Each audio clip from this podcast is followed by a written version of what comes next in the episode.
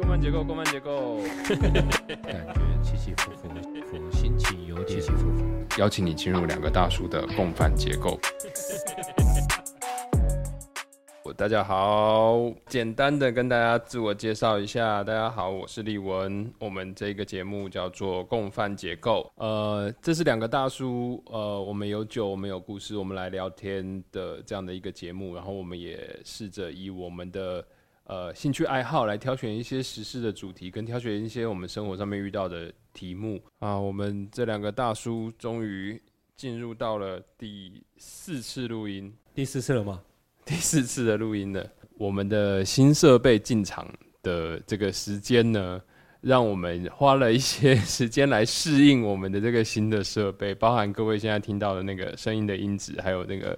呃两个人的音量的这个大小。其实我们现在都还在还在测试当中，还在测试跟试图拿捏那个 对对对，更舒服的。我们以为上一次是成功的，对，我们以为上一次成功，而且我们上一次还呃很有勇气的一口气给他录了两集起来，结果 还是不敌设备的挑战。不会，我觉得我们在呃录影录音的默契上面已经可以随着设备哦的一个进化，那我们的默契也在呃经过每一次的尝试在堆叠当中。呃 呃，平常的生活哈呃充满挑战哦，就是我们常常在吞碳哦，我们就觉得我们的心胸像个太平洋。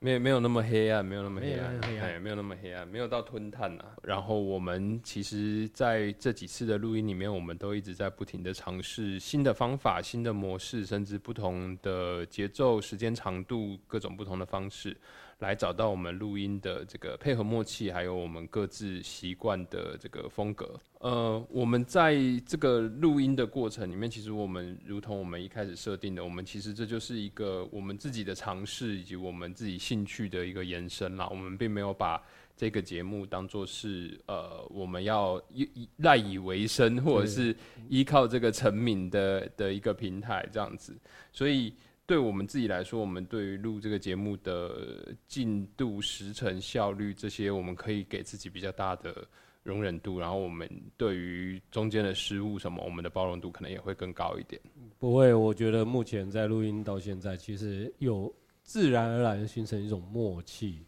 就是呃，我们也开始在呃练习搭配彼此，呃，在进行一个录音剪辑片段的这样子的一个来回的默契，我觉得这个是蛮好的。对，我觉得呃，当我们能够更多一点的次数来回来练习这个这个沟通的方式以后，我们我相信我们的节目的节奏也会更符合我们想要表现的方式。我们上一次的录音也有提到，就是我们对于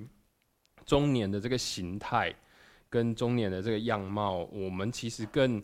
喜欢跟更向往的是一种游刃有余的这样的一个状态。然后呢，我们更喜欢的是，呃，其实我们永远都是有一个丰富的内涵底蕴的，所以在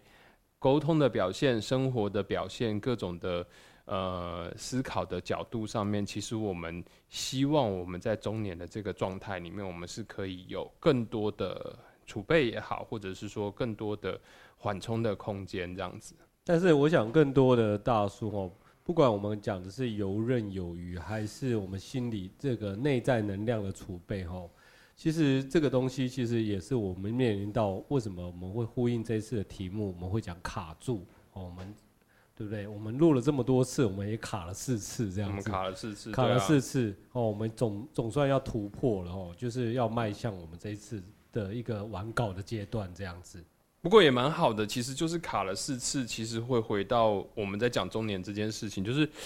好像反而是随着我们成长的年纪跟我们的经历啊，其实我们面对这种卡住的时候，我们反而更不容易慌了。就是也真的是有什么大不了呢？就是又又不是多大的事。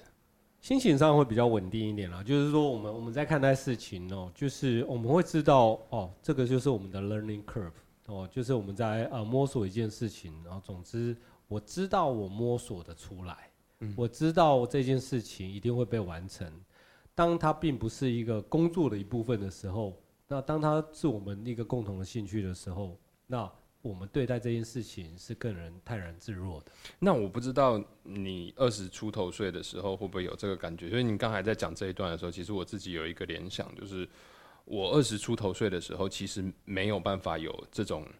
呃，你说耐性也好，或者是说有这种对于事情不着急的状态。我大概十十几岁、二十出头岁的时候，我就是想着每天都要有一些不一样，都要一些新的。如果我有一个什么新的点子，我就要赶快想，说我可以多快达到我想要的结果，或者说我可以多快去创造一个不一样。然后看整个世界都不满意，然后觉得自己呃怀才不遇也好，或者说觉得自己需要更快、更好的平台、更多的机会，然后赶快往把自己往更上一层去推。我觉得，想必大家都有经过这样二十几岁的这样阶段呢。我自己现在的这样子大叔年龄，再回来看二十出头岁的阶段，那一定是我会觉得这个是正常的。嗯，就是说，呃，因为你同时面对两种不确定性，一个是内在，你不知道自己能不能做到；第二个，你更希望能够得到外在的这个环境的一个归呃的接纳，有归属感。这样子，所以你当你有两种不确定性的时候，你的整个人在表现上面，你会那个抓不到那个 tempo，你会忽大忽小，忽快忽慢，然后有时候很很很很左脑，有时候又很右脑。嗯嗯嗯嗯嗯。但是接让社会接受这件事情啊，其实我们随着我们的年龄的增长，然后生理的变化，其实。我像我自己，我自己就会会觉得说，哎，我进入到了中年的这个这个状态，我自己知道我我现在要去减肥，或者说我现在要去做什么样的身体改变，其实要比呃年轻的时候要困难很多倍。那甚至是说自己也已经养成了一些很不好的生活习惯，让让那个呃可以快速改变自己的呃身材的方式，也没有办法那么容易的去达成了。其实这也 echo 一下哈，刚刚丽文所说的，其实像我忽然想到一个那种自我控制的状况啊，就是我们都会知道哈，我们大脑有杏仁核跟前额叶，嗯，那我最近开始有一种感觉，就是说，呃，我像我昨天，我忽然有一种念头，就是哇，我在工作上面有 有一些无力感。哦，然后啊，同事怎么样哦，然后客户怎么样啊，哦，事情进度怎么样？有点不若意预期哦，然后有一点抑郁感，嗯，然后我那时候就有一个念头，哦，我回家路上我就想说，我要把车哦开回去放，然后呢，我要在我家附近呢，就是去找一间居酒屋，一个人喝酒，然后，但是把我当我把车停好之后呢，就是我就上楼了，想要换件短裤，然后我就忽然。就看着夜景，看着窗外，我就觉得说，似乎也没有那么必要，好像这个是一个呃引头的冲动。然后我再深呼吸两次，想想，哎，情绪就过去了。那这也呼应说刚刚讲的，是不是有那种泰然自若感觉？不知道，但是有时候有那种踩不到地的感觉，而那种不确定感，跟我们刚刚讲到二十几岁的状况，其实很不一样的，对。不一样对在哪里呢？就不一样啊！就是，哎，我知道我看到外在世界事情可以做到，但是我反而我开始会放弃一些事情，嗯，放弃掌握人心 这件事情，我反而想要反求诸己，说那我到底是什么？我好像把我自己抓好，那事情推进的会比较踏实一点。换个角度来说，就是说，如果说这个混乱是造成。怀疑跟危机的因子的话，你更在意的点是在于说，我知道我做得到，但我现在还没做到，还是我不知道我该怎么办？我上周有做一件事情哦，其实我去找比我更年长的中年男子，哦，就是我就先不讲他是谁啊，他是一个 呃知识分子啊，在农田耕田了二十几年哦，对。然后我就去找他，哦，就去他开的餐厅吃饭。然后他也是说，哎，那阿姆斯你要讲什么呢？然后他就，那我就娓娓道来说啊，我其实没有特定的东西要讲，但是我想要做一些事情，然后想要请教你。然后我似乎对他问了一个大灾问，他就把另外一位大哥找过来，他说你这个太太玄太抽象，我找另外一位大哥来，他刚好在隔壁。然后他来。结果呢，他们很快速的听完我的状况之后，哦，他们差不多大我们十岁左右啦，嗯，哦，他就是他们两位大哥，一个是说，嗯，阿莫斯，我觉得你做的很好，另外一部分呢，你很需要专注跟减法，嗯，然后另外一位大哥就，呃，帮腔说，对啊，他很厉害，多才多艺，玩具太多，嗯，这。这这个情境啊，你描述的这个情境啊，其实我曾经用类似的情境跟呃我之前的同事讲过类似的话，就是我之前的同事可能也会呃对于自己工作表现有一些质疑啊，或者是说觉得觉得说，哎，我现在是不是有真的百分之百的表达出表现出我应该表现的样子？呃，我那时候举的例子其实是呃。我刚开始第一份工作的时候，我也觉得，嗯，踩不太到地。但是那个踩不到太到地，跟现在中年的这种踩不太到地的感觉其实不太一样。那个时候，呃，真的有一点点像是，呃，幸存者偏误那样子的感觉，就是我到底是不是符合资格能够在这个位置上面继续工作的那种怀疑。但是在当时，我的。主管就对我说了一句话，他就说：“其实啊，我们这些人，大部分的时候，我们在社会上面的表现啊，大致上都不会有什么太大的问题的。那真的出了问题以后会怎么样呢？真的出了问题以后，人家会先想办法帮你解决，然后人家会找来找你，跟你讲你出了什么问题，然后呃，看是一起解决，或是要求你解决。那总归一句话，就是当别人伸着手骂你之前。”其实你都做的还不错，其实就跟预期表现哦，或者是表现焦虑有点关系啦。那我会这样讲，就是呃，我们刚刚讲的，希望得到组织的归属。那不过，嗯，我昨天也听到一句话了哈，刚出社会的人呢，他也许他会想要跟他的主管说：“哦，我好辛苦哦。”假设他还想拼的话，他好辛苦哦。然后，那主管可能会告诉他说：“Life is hard。”就是 生活其实不是在玩哦，有时候是你需要去透过努力才能够去解锁一些事情，或者是抓到一些工作的节奏哦。那当然，同时呃，我们也同时会碰到职场上的呃新新进的同仁，那也会观察到新的时代，嗯，那我们就会觉得我们跟他有很大的不一样。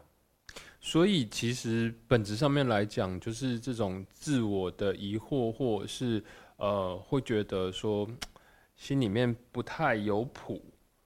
的情况，不管年纪，不管阶社社会阶段状态，其实我们都会遇到。那我们在中年的时候，会特别对这件事情有感觉，呃，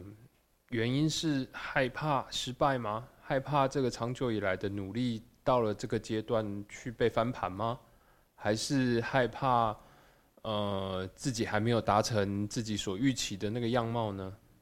我觉得每个人对于这件事情，我觉得还是有一不一样的标准呢。哦，因为像我自己在出来创业的过程中，就是希望说能够依照自己的方式来工作，即便中间有很多的困难。那可能对于有一些人，他们会有一些自我怀疑，是因为他没有办法或无从去确认他自己对不对，他只能从外在的一些因素。嗯，所以我自己就个人的状况来讲，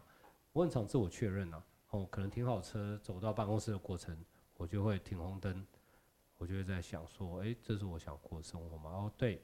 我平均每个礼拜会自我确认一到两次。嗯哼，哦，这是我想过的生活。假设我明天就死掉的话。或者说很多无常或冷气掉下来，嗯，这样的事情，对，因为人世间如此的无常，所以我希望我每分每秒都在做我想做的事情。所以你的你的忙碌会给你带来，就是在回答这个问题的时候，心里面比较有信心去回答说，对我现在有有真的有好好的在过我的生活吗？我自己会问自己，嗯，然后而且很长，所以这频次很高，我每周。都会自我确认，嗯，而且这不是一个习惯，我常常停下来，因为有时候真的忙碌，你有时候都在替呃同事解决问题，替客户解决问题，对对，所以这种确认对我来说很重要。也许那也是内心支持我的一个力量，想做不想做，哦，这是我想做的，OK，不想做，那我就会想办法不要做。嗯，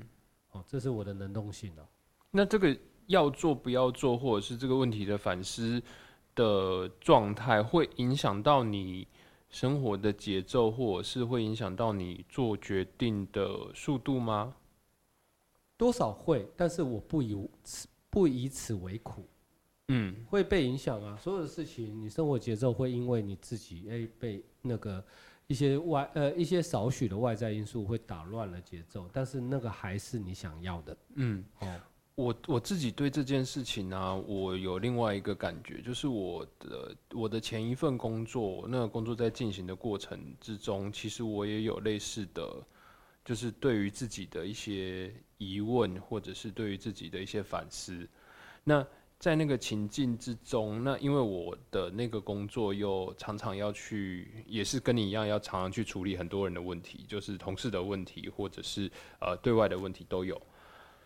嗯，我反而是在那样子迷惑的状态，我自己会有另外一种紧张的感觉，就是我很害怕我当时要做出的这个决定，或者说我在很害怕当时需要去做的这个回应，其实只是我在犹豫我其他的这个疑惑的问题的过程之中的一个反射，却不是我应该是最理性的，或者是最负责的。在我的位置上面去做出这些相关的决策。我一口立文的这个想法哦，我有时候会觉得说，其实职场上面，我们当我们有一些迷惑或混乱的时候，我觉得要去区分个人跟岗位嗯哦，就是你的你的 position。嗯，嗯当你在组织里面的时候，即便你是自己创业，你就是可能你是呃你是 owner，嗯你也可能是 CEO 哦，也有可能 COO，也有可能是个体户。那我们要知道岗位跟个人偶尔要适时的剥离。嗯因为论及决策的时候，我们有时候会看那个岗位它需要的工作流程或产出该是什么，哦，不管是对人或对自己，所以我应该知道哦，比如说呃，我们呃可能有一个呃网站要上线了，然后也建了 FB，那 FB 的 Pixel 到底是谁要买？嗯哦，那也许 PM 他要负责这件事情哦，或者是 PM 找到他的 team member，他要呃让他完成这件事情。对，嗯那我能够做的最大协助，像我们这种小公司，就是找网络资讯贴给他看，嗯手把手。哦，FB 的 Pixel 没有那么难。嗯。呃，我觉我反而觉得这件事情的呃本体，嗯，其实我们在工作的过程里面啊，我们都会被很多不同的不同的维度在同一个问题上面去互相纠缠。针对一个专案要顺利的继续进行往下去进行的话，PM 的角度应该思考的是我怎么样快速的把问题给解决了，跟有效的把问题给解决了。但是，身为 PM 的这个人，他的情感面在思考的问题会是：怎么都是我，跟如果全部都是我，那后面再出了问题的话，我自己有没有办法全部来解决？我是个同理心很强的人呢、所以我也因为这种同理心很强，自己常常出了吃了很多亏。就是其实我们当我们走到中年的时候，我们应该学习的是，我们要慢慢了解人性。当你面临可能你是主管，或者是你是呃公司的老板，你可能要去知道说，呃，有些事情他要是当责，嗯对，那他当然情感面他会去觉得说，哦，为什么是我？有一些委屈，哦，怎么都推给我。但是我自己会觉得说，那是他要去学习成长的，嗯要不然他要 leverage 不同的人，而 leverage 的手段、身段，那那是他的能力。嗯。对，那拉回到我们的主题上面来说的话，就我们在我们自己工作成长的过程里面，一定有遇过类似的问题跟类似的情况嘛。我们从我们自己的经验里面，有获得我们所预期到的结果吗？跟我们有成长成我们认为更理想的那个状态吗？我今天比较正面一点啊，好，今天是正面版本。我今天比较正面一点，就是有没有得到自己的预期。今天的我，哦，我认为是超乎预期。因为嗯你没有办法在你年轻的时候去预期你很多事情，你的人生脚本如何演出。你一定都是进了厨房，把手弄脏，然后在那件事情里面，哦，两只脚泡在烂泥里面，你才会知道说，OK，这件事情是这样，我现在正在处于这样阶段，然后有一个心智，就是我想要克服它，我想要解决它，然后我活下来了，嗯，然后但是你活下来了以后，其实你是往上成长的嘛。呃，我们都随着年纪的增长，然后我们开始进入到下一个阶段，然后我们可能呃也有发展自己的兴趣，也有做自己想做的事情，或者说其实就是因为能力很好，我们同时经营了很多不同的事业。那但但是不管我们是主动性的让自己很忙，或者是被动性的让自己很忙，我们真的有把属于我们的社会角色都处理好吗？像一个比较常见的，我们这个年纪的社会角色有哪些？哦，可能是工作职场上的 position 分工，你可能管理的对职位，管理的职位，或者是一个老板，或是一个老板。然后当你呃回到家的时候，你是父亲，你是丈夫，然后逢年过节或者是周末的时候，你可能是别人的女婿。如果就以男生来讲啊，你有可能是女孩子，你可能是呃婆婆的媳妇。嗯不过，呃，我开始接触很多年轻人的过程中，我开始觉得大家在社会角色里面会凸显一个角色，叫做我。嗯。这个是我从年轻人身上学到的。但是我算是社会角色吗？我算是一个角色，或者是你自己跟自己之间也是一个社会。嗯，我，我我这这我不想玩文字游戏啊。我们我们把它剥除掉嘛，就是我们现在讲的这个我跟呃自我设定出来的人设其实不是同一件事嘛，是两件事嘛。对，嗯，我们现在讲的我其实更多是呃我们听到的，比如说要做自己，嗯，好，或者是说呃要很 real，所以我想到什么，我感受到什么，我就要表达出来。我们讲的是这个我嘛，对不对？对对那这个我，我刚才的问题说，之所以会问说他是一个社会角色嘛，就是我我当然知道，呃，现在对于 be real 这件事情，大家都很很重视，或者说大家很看重这种能够说真话的的表现跟态度。但是，呃，我们单单回到我这一个角色，它在社会意义上面是什么呢？如果要比较选的回答，它就是一种展演吧。哦，一种展演，要不然为什么现在 social media 这么盛行？如果我们要举一个例子，就是演员这件事情，好，就是呃，演员可以演很多不同的角色嘛，但是他的工作本质是演员嘛。我的本质比较像是演员所演出的角色，而不是演员这一个位置啊。对对对，对，所以我们过度的强调说，呃，要很真实，要 be real，甚至是说，呃，要要呃很有特色的去呈现出自己的一个个人的样貌。其实我们是过度重的在琢磨于他演出的那个角色，而忘记了演员本人。这是一份工作也好，或者说他是他是一个一个角色也好，就这种情况，其实我们在看电影或看影视剧是有的。比如说，你现在看到豆豆先生，你不会想说他是一个演员，你就会想说他是豆豆先生。他就是他。对他就是豆豆先生，他演什么其他的你都觉得他是豆豆先生。但是豆豆先生做得好，他做得好的点是他是一个好演员，还是他是一个豆豆先生呢？这样的区别已经消弭了。只是说回到社会角色这件事情哦，其实当我们探看社会学哦，就是它很很快的就会把我们带到说，什么叫社会学？就是社会角色哦，角色冲突。嗯，所以当我们在不同的角色之间去切换的时候，我们是不是能够无缝接轨，还是说，呃，中间我需要喘一下，我需要过渡一下？其实扮演都是辛苦的。怎么怎么传一下呢？因为我们在社会角色上面的切换，其实呃，我觉得其实有点带回到我们刚才前面在讨论的这个关键的点，就是现在越来越多的人其实试图是用我这样子的一个角色去取代我所有的社会角色。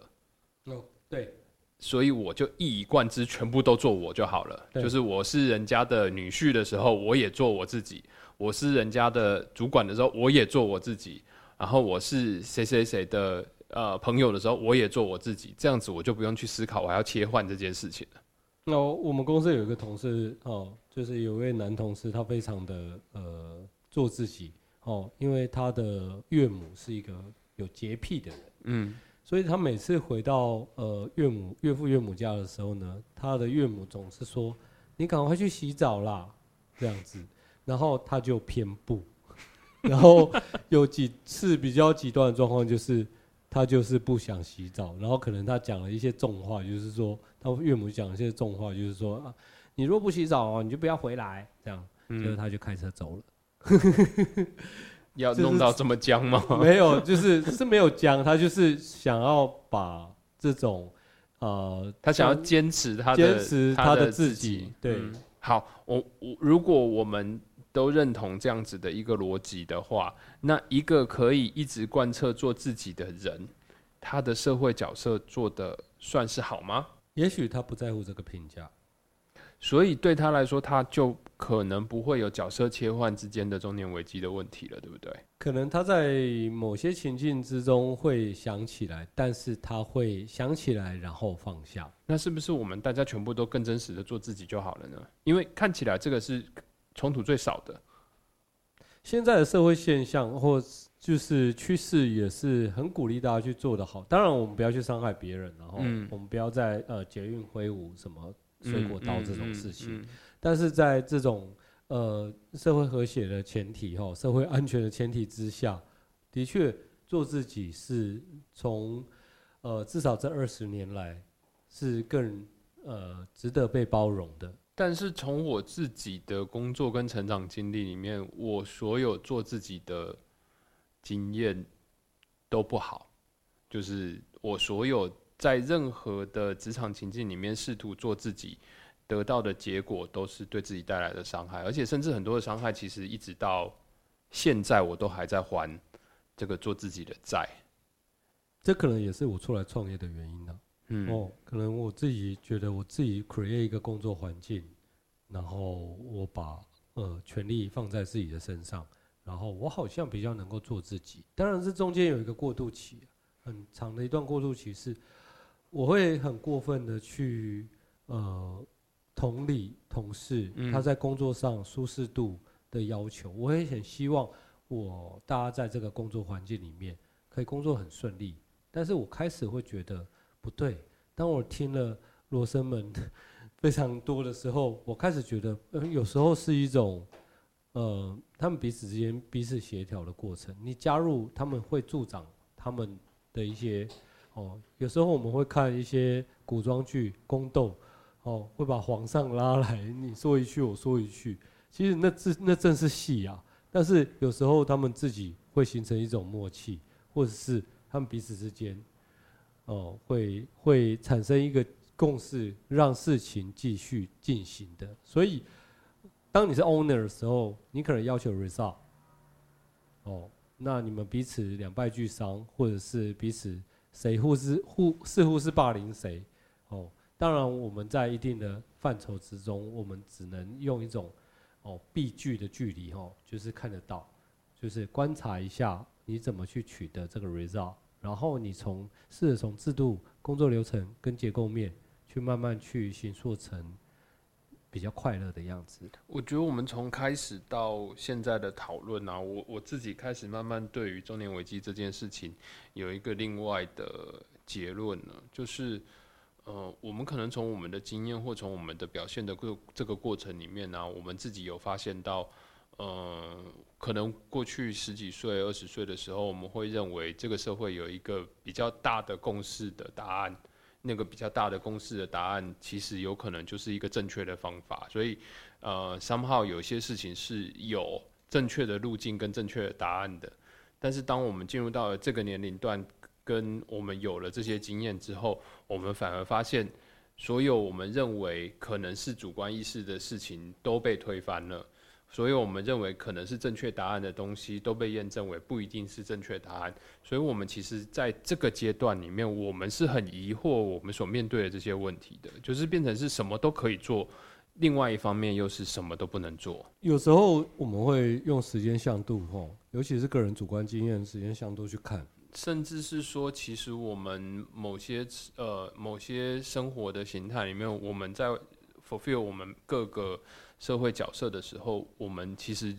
就不是在做自己了。有可能哦。我们也花了蛮多时间在讨论中年危机这件事情，我们花了蛮多时间在讨论大树卡住了这件事情。我们这样子的讨论啊，除了我们一直把这个情绪跟很抽象的东西拿出来讲之外，我们的讨论对我们这个状态有什么帮助吗？嗯，也许录 podcast 就是一种帮助。我觉得，尤其哦，我们先去除一些刻板印象。至少从我个人本身哦，有时候谈一谈，或者是对谈，哦，对我来说是一种很很很好的方帮助。有时候有些话，或者是有些话题，不见得是你身边的人能够理解的。所以，其实换句话说，就是真的是到了这个年纪，阿北都弄做搞为。就一定要一定要把那个话要说出来，不然闷在肚子里面就会不开心。这样是不开心，身体就会不好。哦，所以我们还是要固定都要找一个，就是以前人家是要到那个庙前面的榕树下面下棋靠后栏，然后我们现在就要换其他的方式把我们的这个话给说出来。我们可以透过很多的媒体哦、媒材来来自我释放啊哦，因为现在众生喧哗的时代依旧，但是呢。呃，可能我们这个四十岁左右的一些男性哦，可能也是需要有一个好的发声的管道。哦，我们不谈知识，哦，我们不谈哈投资，哦，我们不谈一些政治，那我们可以谈一些什么？我们谈我们的感受。嗯，所以我觉得呃，也刚好帮今天稍微去做了一个收尾，就是。呃，其实我们两个在这个题目过程里面的聊天跟表达的这个过程，其实我们自己一边讲一边听，我们也在整理我们的想法，我们也在整理我们看这件事情的态度跟跟可能我们正在处理这些事情的一些小技巧。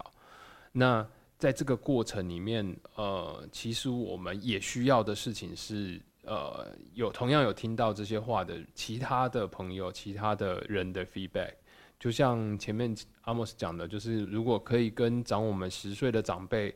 去聊聊这件事情，可能这件事情对长辈们来说，他他不觉得这这是个什么太大大不了的事情，